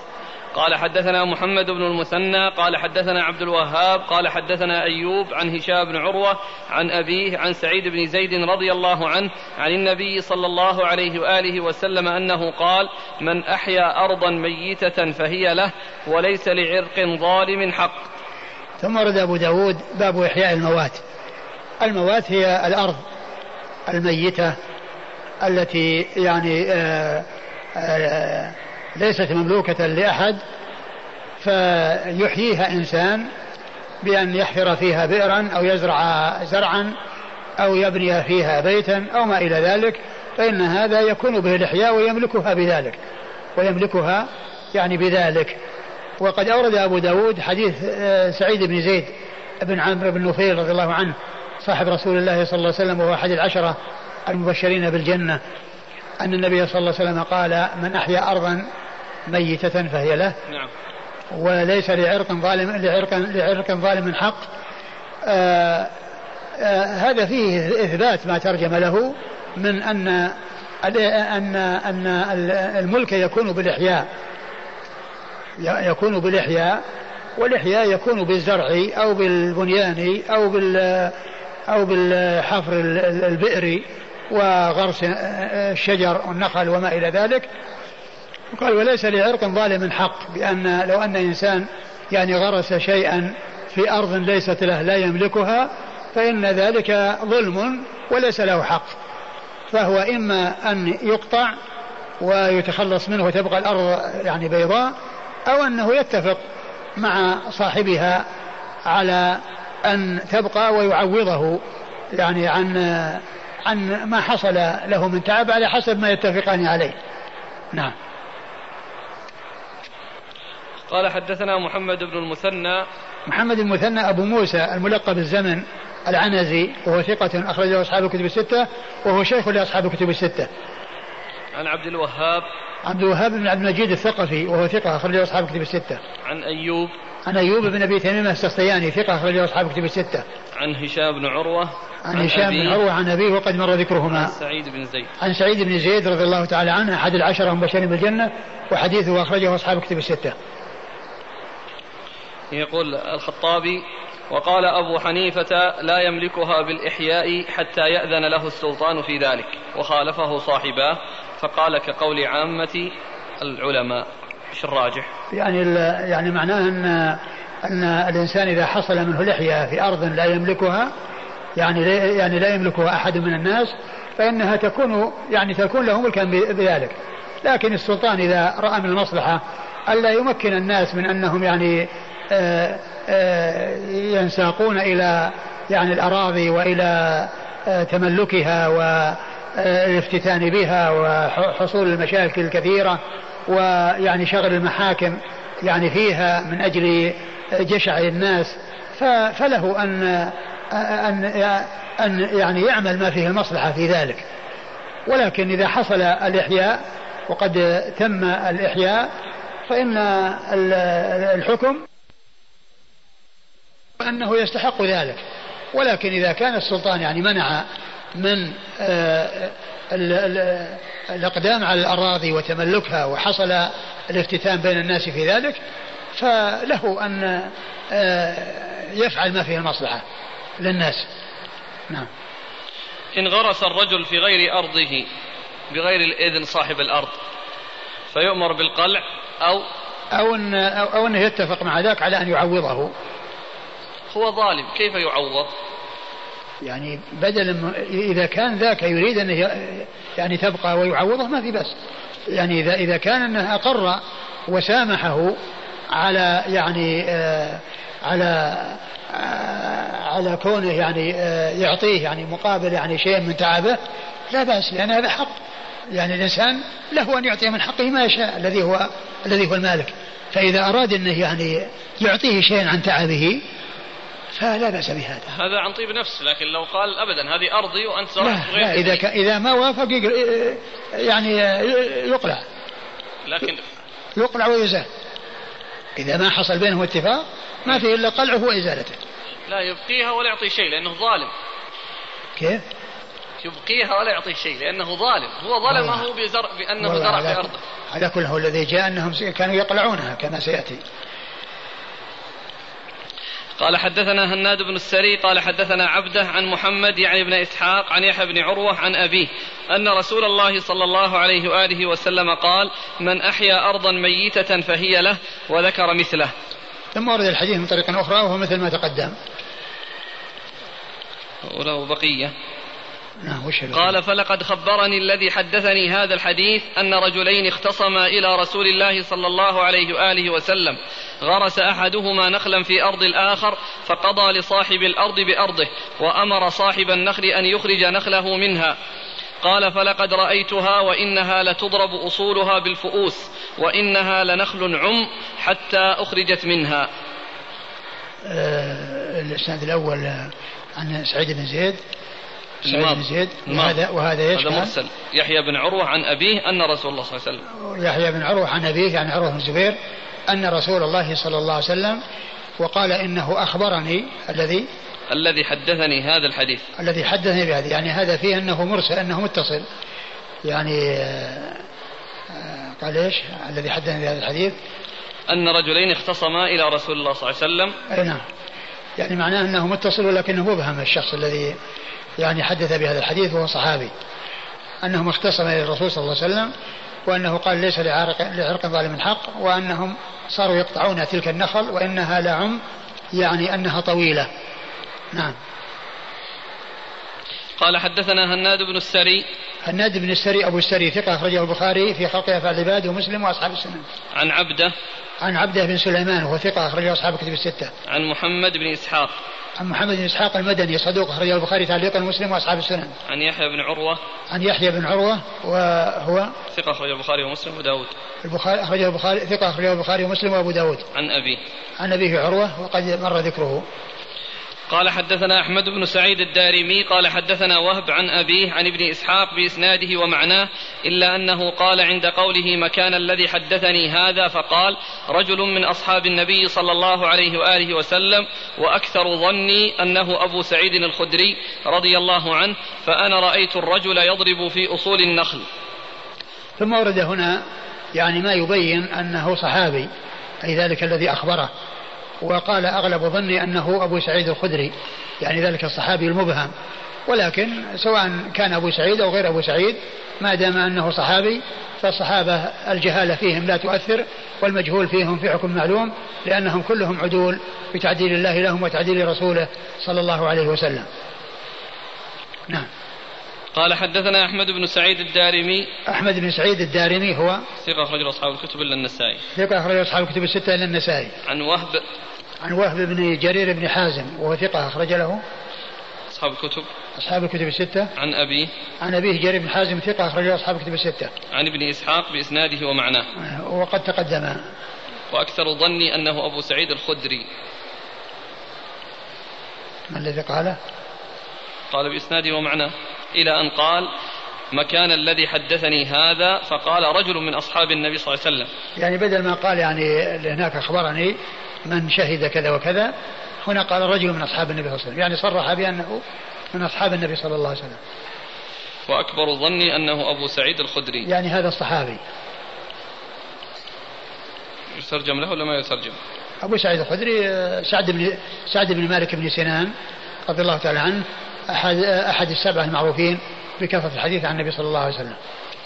قال حدثنا أحمد بن عبدة الآمل الآملي قال حدثنا عبد الله بن عثمان قال حدثنا عبد الله بن المبارك قال أخبرنا نافع بن عمر عن ابن أبي مليكة عن عروة أنه قال أشهد أن رسول الله صلى الله عليه وآله وسلم قضى أن الأرض أرض الله والعباد عباد الله ومن أحيا مواتا فهو أحق به جاءنا بهذا عن النبي صلى الله عليه وآله وسلم الذين جاءوا بالصلوات عنه.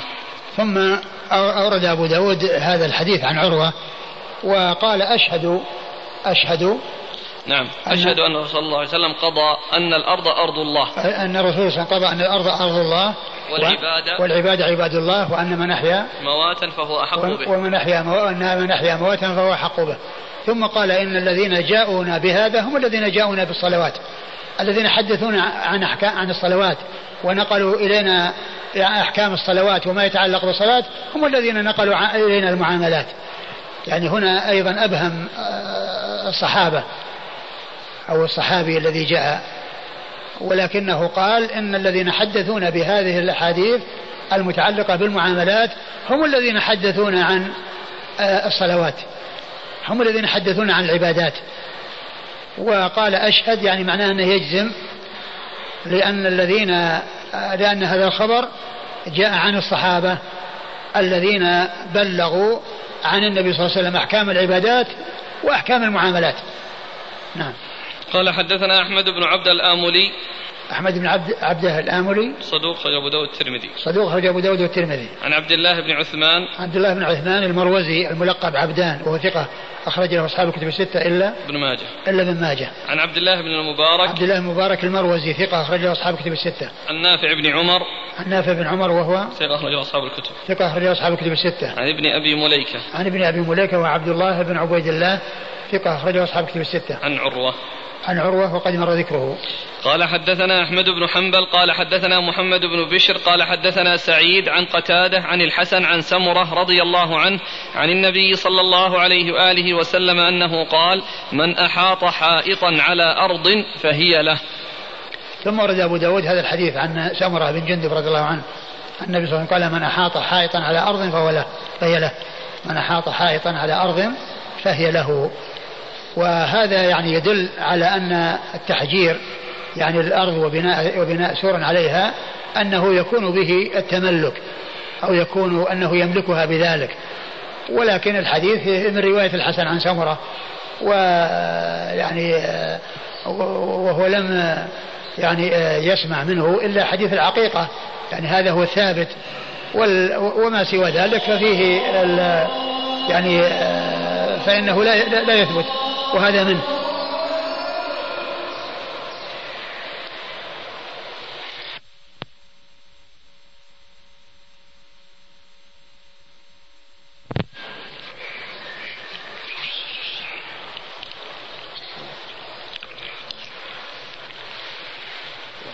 حديث الحسن عن سمرة رضي الله عنه من أقام حائطا من أحاط حائطا على أرض. من أحاط حائطا على أرض فهي له. نعم.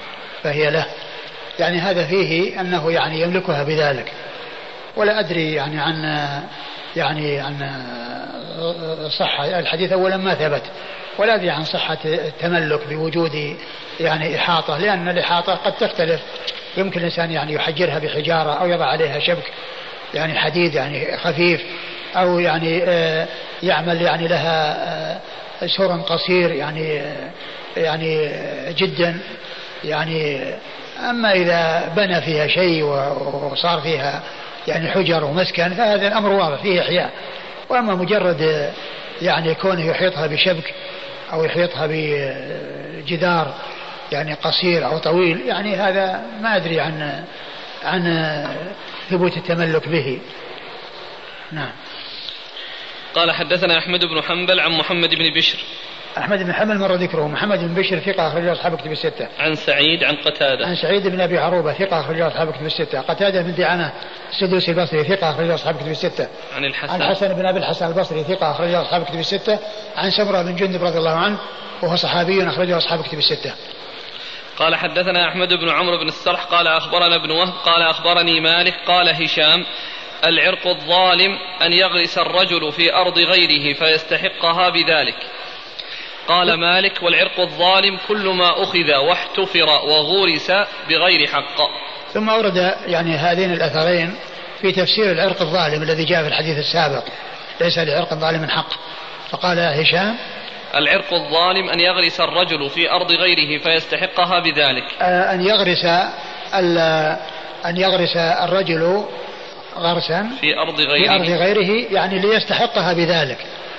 يعني مقصود به يعني ليستحق يعني بذلك. فيعني آه، طبعا هذا ظلم والواجب إزالته إلا إن اتفق مع صاحبه على أن يبقيه صاحب الأرض. وقال مالك والعرق الظالم كل ما أخذ واحتفر وغرس بغير حق. والعرق الظالم كل ما احتفر وغرس بغير حق. يعني كونه يعني يغرس في أرض لشخص من الناس يعني غرسا فإن هذا يقال له عرق ظالم. قال حدثنا أحمد بن عمرو بن السرح. ثقة أخرج له مسلم وأبو داود والنسائي وابن ماجه. عن ابن وهب عن مالك. أبن وهب مر ذكره. ومالك بن أنس إمام دار الهجرة محدث الفقيه أحد أصحاب المذاهب الأربعة المشهورة مذاهب السنة. حديث أخرج أصحاب الكتب الستة. عن هشام. عن هشام بن عروة وقد مر ذكره. بقي حديثان. الأول حديث الخرص خرص حديقة المرأة. والثاني؟ والثاني حديث المهاجرات يشتكين منازلهن من الضيق ويخرجن منهن. والله تعالى أعلم وصلى الله وسلم وبارك على عبده ورسوله نبينا محمد وعلى آله وأصحابه أجمعين. جزاكم الله خيرا وبارك الله فيكم ونفعنا الله بما قلتم.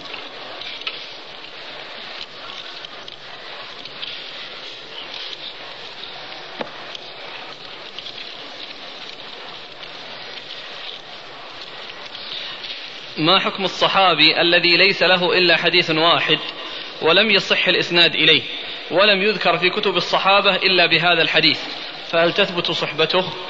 أعد السؤال الصحابي الذي ليس له إلا حديث واحد ولم يصح الإسناد إليه ولم يذكر في كتب الصحابة إلا بهذا الحديث فهل تثبت صحبته؟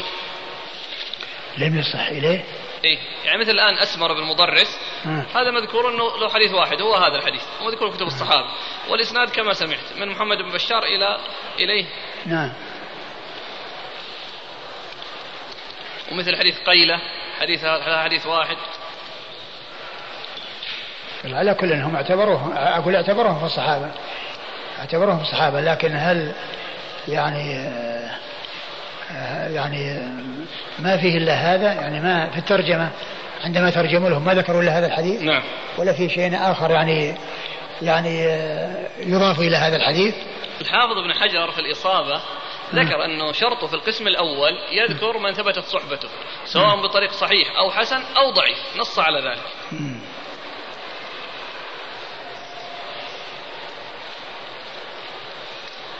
وعلى كل يعني إذا كان ومن حيث الثبوت يعني آه، العلة من دون الصحابي. أقول من حيث الثبوت يعني ثبوت ما جاء عنه العلة من دون الصحابي. ويعني هم يعني مثل مثل ما ذكرت عن الحافظ بن حجر إنه قال ولا كان بطريق ضعيف. نعم. يعني يذكر أنه صحابي. لكن من حيث آه، ثبوت حديث عنه طبعا ما يثبت إذا كان إنه ما جاء عنه إلا بطريق ضعيف لا لا يعول على ذلك الحديث. ولكن كونه يترضى عنه ويعني آه، وقد يكون إنه صحابي. نعم. لو أخذنا بنفي هذا لنفينا كثير كثير من الصحابة خاصة الآن في الوحدان كثير منهم احاديثهم ضعيفة اسانيدها ضعيفه لو أخذنا بالقول إن ما تثبت الصحبة أخرجنا كثير من ممن ذكروا في كتب الصحابة. وعلى كل يعني قضية قضية الصحبه يعني يترتب عليها يعني الترضي عنهم والترحم عليهم والدعاء لهم واعتقاد أنهم يعني أنهم من خير الناس. يعني هذا اللي يترتب عليه. وأما ما يثبت أو ما يعني فهذا يحتاج إلى يعني ما يضاف إليهم يحتاج إلى صحة الإسناد. فضيلة الشيخ إني شاب من سكان خارج البلاد. وقد درست العقيدة على أهلها وتربيت منذ الصغر على العقيدة السلفية ولله الحمد. ومجتمعي يسوده جهل فهل لي أن آخذ الفقه فقط على رجل اتهم بالبدعة في عقيدته مع أنني لم أطلع على تلك البدعة وما رأيتها فيه. والرجل هذا ظاهره ظاهره الورع وتقوى الله وله اعتناء بالفقه ولا يتكلم في أمور العقيدة. أقول وإن صح أنه مبتدع غير أنه غير داع لبدعته. فهل يجوز لي أن آخذ منه الفقه, الفقه فقط؟ علما أني قد رسخ في قلب العقيدة ولا أخاف على فسادها منه. قال والله إذا كنت يعني ستكون سببا في هدايته وأنك أنت تفيده هذا شيء طيب. وإذا كان يعني هذا لا يحصل فالأولى لك أن تبحث عن من هو سليم وتستفيد منه ويكون مجالستك له يعني لمن هو مستقيم وعلى حالة طيبة وتسلم من مجالسة من هو صاحب بدعة. السؤال الأخير أنا شاب اشتريت كاميرا تصوير وأخفيتها عن والدي فوجدها وأخذها وقال الصور حرام. فما رأيكم؟ والله الصور التي هي صور الآدميين والحيوانات وما له روح طبعا هذا لا يجوز. وأما تصوير أشياء لا روح لها كالشجر والبنيان وما إلى ذلك فهذا لا بأس به. فإذا كان التصوير لشيء محرم لا يجوز وإذا كان التصوير لشيء مباح تصويره لا بأس به. جزاكم الله خيرا. وبارك الله فيكم ونفعنا الله بما بسم الله الرحمن الرحيم. الحمد لله رب العالمين والصلاة والسلام على عبد الله ورسوله نبينا محمد وعلى آله وصحبه أجمعين. أما بعد قال الإمام أبو داود السجستاني يرحمه الله تعالى في باب إحياء الموات. قال حدثنا سهل بن بكار قال حدثنا وهيب بن خالد عن عمرو بن يحيى عن العباس الساعدي يعني ابن سهل يعني ابن سهل بن سعد عن أبي حميد الساعدي رضي الله عنه أنه قال غزوت مع رسول الله صلى الله عليه وآله وسلم تبوك فلما أتى وادي القرى إذ امرأة في حديقة لها. فقال رسول الله صلى الله عليه وآله وسلم لأصحابه اخرصوا. فخرص رسول الله صلى الله عليه وآله وسلم عشرة أوسق. فقال للمرأة احصي ما يخرج منها. أحصي. أحصي. احصي ما يخرج منها. فأتينا تبوك فأهدى ملك أيلة إلى رسول الله صلى الله عليه وآله وسلم بغلة بيضاء وكساه بردة وكتب له يعني ببحره. بحره. يعني ببحره. قال فلما أتينا وادي القرى قال للمرأة كم كان في حديقتك؟ قالت عشرة أوسق خرص رسول الله صلى الله عليه وآله وسلم. فقال رسول الله صلى الله عليه وآله وسلم إني متعجل إلى المدينة فمن أراد منكم أن يتعجل معي فليتعجل. بسم الله الرحمن الرحيم الحمد لله رب العالمين وصلى الله وسلم وبارك على عبده ورسوله نبينا محمد وعلى آله وأصحابه أجمعين. أما بعد فقد سبق أن مر في الدرس الماضي البدء بهذه الترجمة وهي إحياء المواد ومر جملة من الأحاديث في ذلك وبقي حديثان. هذا أحدهما وهو حديث أبي حميد الساعدي رضي الله عنه أنه غزا مع النبي صلى الله عليه وسلم غزوة تبوك. وذكر في هذه الغزوة أنهم مروا بامرأة لها حديقة وهم ذاهبون إلى تبوك وذلك في وادي القرى. فقال لها الرسول فقال الرسول صلى الله عليه وسلم لأصحابه اخرصوا وخرص عليه الصلاة والسلام وقال إنها تبلغ عشرة أوسق وقال عليه الصلاة والسلام لها أحصي يعني ما بحديقتك. فلما رجعوا من تبوك أخبر سألوها وأخبرت أنها بلغت عشرة أوسق. وهو المقدار الذي خرصه رسول الله صلى الله عليه وسلم. ومقصود الذي يظهر من من الترجمة أو من مطابقة حديث الترجمة هو ما يتعلق بالحديقة. ولعل ذلك لكونها يعني مثلا أحيتها وأن إحياءها يكون بالغرس وبالزرع. فهذا هو المناسب من الحديث للترجمة. والحديث يدل على أمور منها الخرص وهو يعني سبق أن مر في الزكاة وأن الإمام يرسل العمال ليخرصوا الزرع والثمر. ثم إذا انتهى وصار حبا وصار برا وكذلك صار الثمر تمرا فإنها تخرج الزكاة منه. وفائدة الخرص هو أن صاحب البستان وصاحب الزرع والثمر يستفيد ويتصرف يعني في آه، ثمرته وفي زرعه بأن بأن آه، آه، يأكل ويعطي ويمنح ويهب. ويكون مقدار الزكاة معروف أنه على حسب الخرص الذي سبق وبذلك يتمكن أصحاب الأموال من الاستفادة من أموالهم يأكلون رطب ويأكلون يستمتعون به وهو رطب ويعطون رطبا ويمنحون نخلا. والذي في الذمة هو مقدار الزكاة على حسب الخرص الذي خرص. ففيه دل... ففي الحديث دلالة على الخرص وأن وهو التقدير التقدير والحزر يعني هذا الشيء يبلغ كذا وكذا. أو أنه يعني يمكن أن يكون مقداره كذا وكذا. هذا هو الخرص وعرفنا فائدته و وهذا يعني من أوضح الأدلة على جوازه وعلى أنه سائغ. والحديث يدل أيضا على قبول الهدايا من أهل الكتاب. وقد سبق أن مر ترجمة سابقة فيما مضى وهذا الحديث يعني يدل على ذلك. لأن صاحب أيلة أهدى للرسول صلى الله عليه وسلم آه، بغلا أو فرسا. بغلة بيضاء. بغلة بيضاء أهدى له بغلة بيضاء. فهذا يدل أيضا على قبول الهدايا من الكفار. وسبق أن مر بنا ترجمة في ذلك وعرفنا أن هذا يعني إنما يكون على حسب المصلحة وعلى حسب الفائدة. آه، أقرأ الحديث.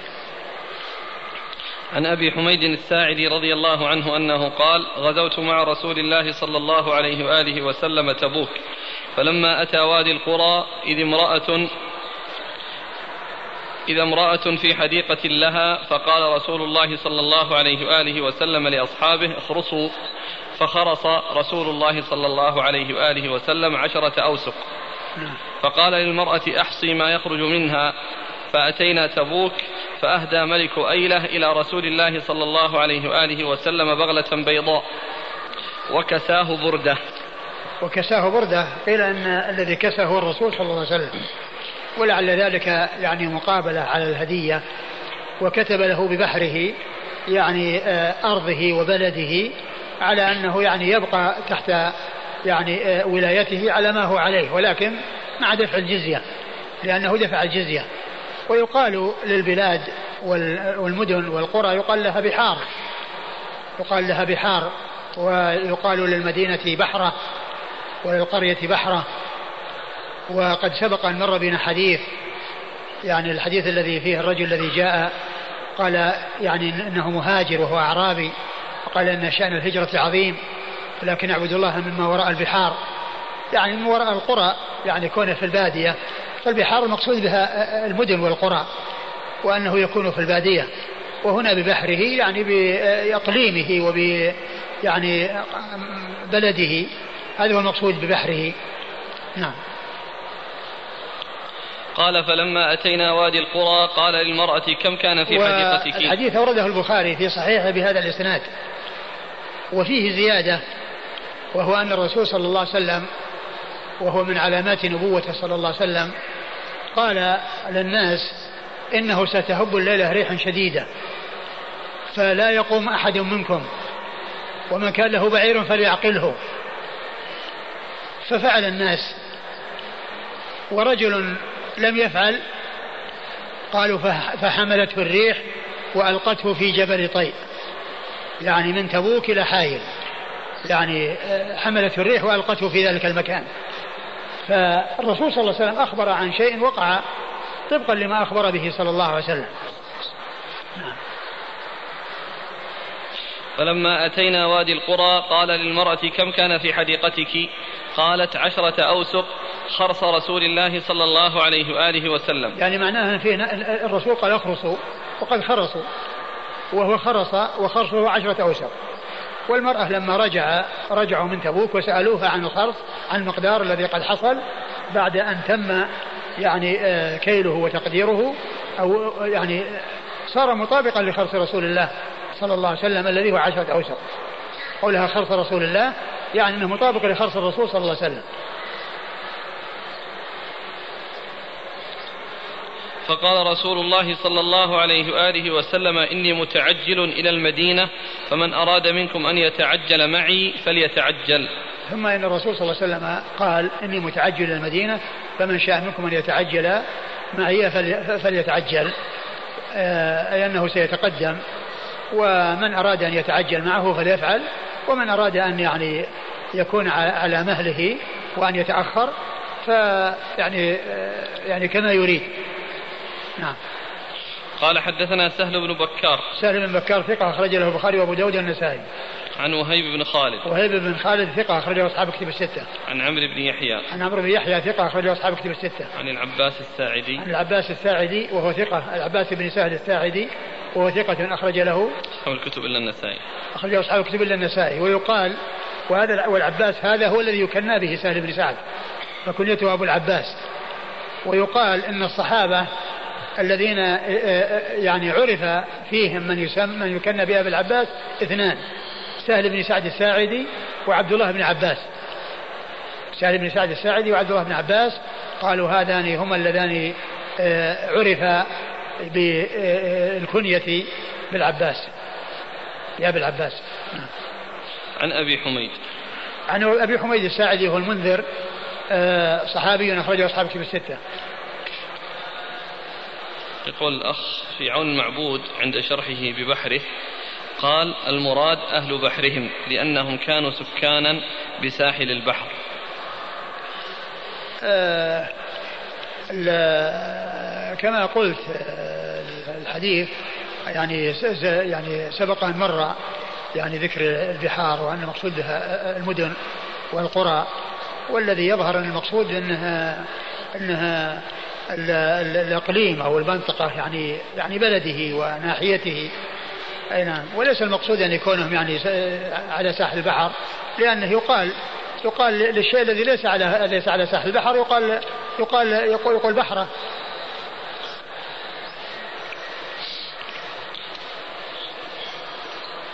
أيلة. أيلة يعني مدينة يعني على ساحل البحر من بلاد الشام.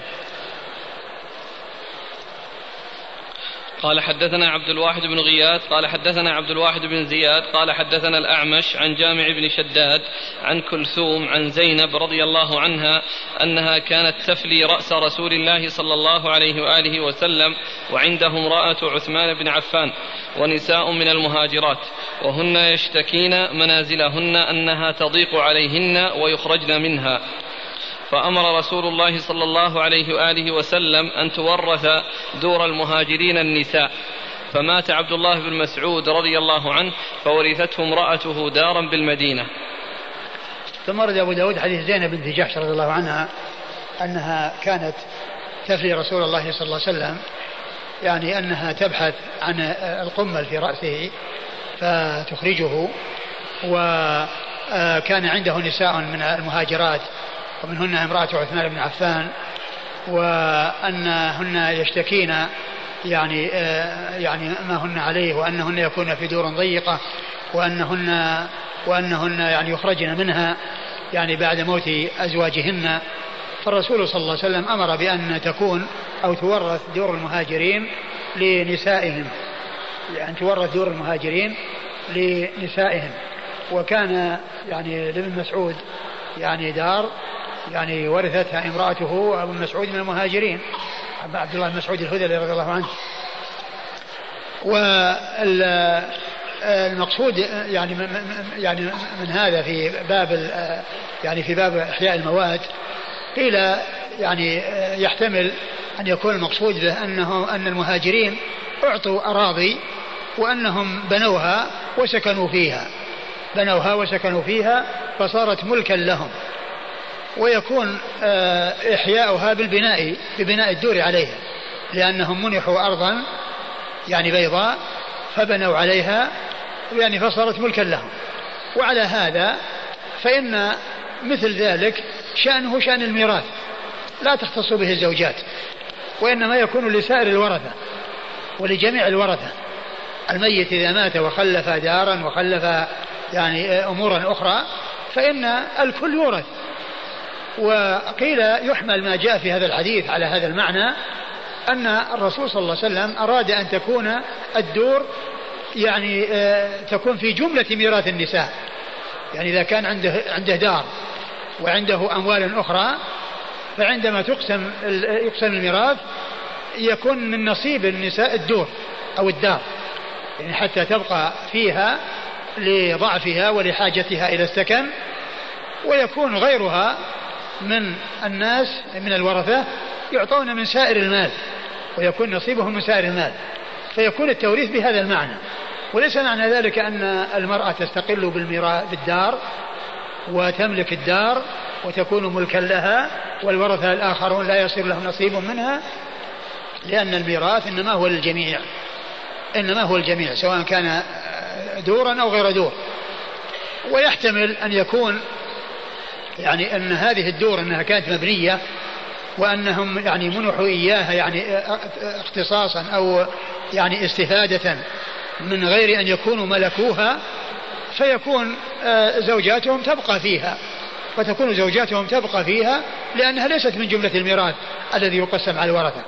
وإنما شيئا يعني آه، يعني آه، مكن منه الرجال المهاجرون ليستفيدوا منه مع بقاء آه، ملك آه، آه، المانح والمعير يعني له.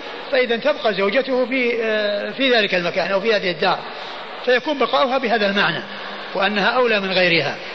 وأما على المعنى الأول بأنهم منحوا أرضا وبنوا عليها فصار ذلك ملكا لهم وصار شأنه شأن الميراث وطريقته طريقة الميراث ولكن يكون عند التوزيع يراعى أن يكون نصيب المرأة أي الزوجة آه هو الدار حتى تبقى فيها. نعم. قال حدثنا عبد الواحد بن غياث. عبد الواحد بن غياث آه، صدوق أخرجه أبو داود.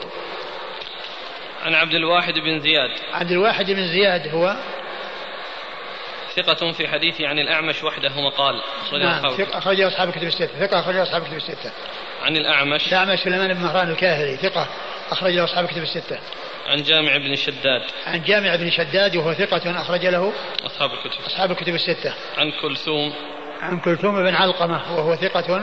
أبو داود والنسائي بن ماجه. أخرجه أبو داود والنسائي بن ماجه. عن زينب. عن زينب بنت جحش أم المؤمنين رضي الله عنها وأرضاها وحديثها أخرجه أصحاب الكتب الستة. وعنده امرأة عثمان بن عفان. يقول الأخ هل تزوج عثمان رضي الله عنه غير أم كلثوم ورقية؟ أه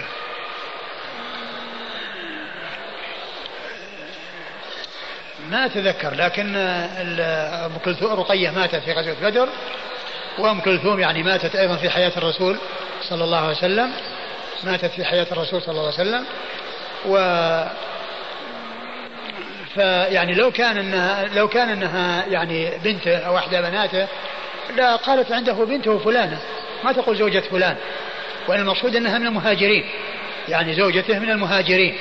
وأنها يعني آه يعني هي من جاء يشتكي. فهي يعني هي يعني ليست يعني يعني بنت الرسول. ورقية ولدت لعثمان وأما أم كلثوم لم تلد لم تلد له. وإذا فله فأولاده من غيرهن. لأنه ليس له من رقية إلا ولد. وقيل اسمه عبد الله وقيل عمر وقيل وكان نقرة الديك يعني في في عينه ومات بسبب ذلك. وأولاده الذي منهم أبان بن عثمان ويعني كان يعني يعني عاش مدة طويلة وكذلك يعني طبعا ليسوا من ليسوا من بنات النبي صلى الله عليه وسلم لأنه ما بقي للنبي صلى الله عليه وسلم يعني ما ما بقي نسل لبنات الرسول صلى الله عليه وسلم. يعني وهو أبو عمرو. ويعني وعمرو يعني وكان يكن بأبي عمرو ويكن بعبد, بعبد الله لأن عبد الله ولده من بنت الرسول صلى الله عليه وسلم.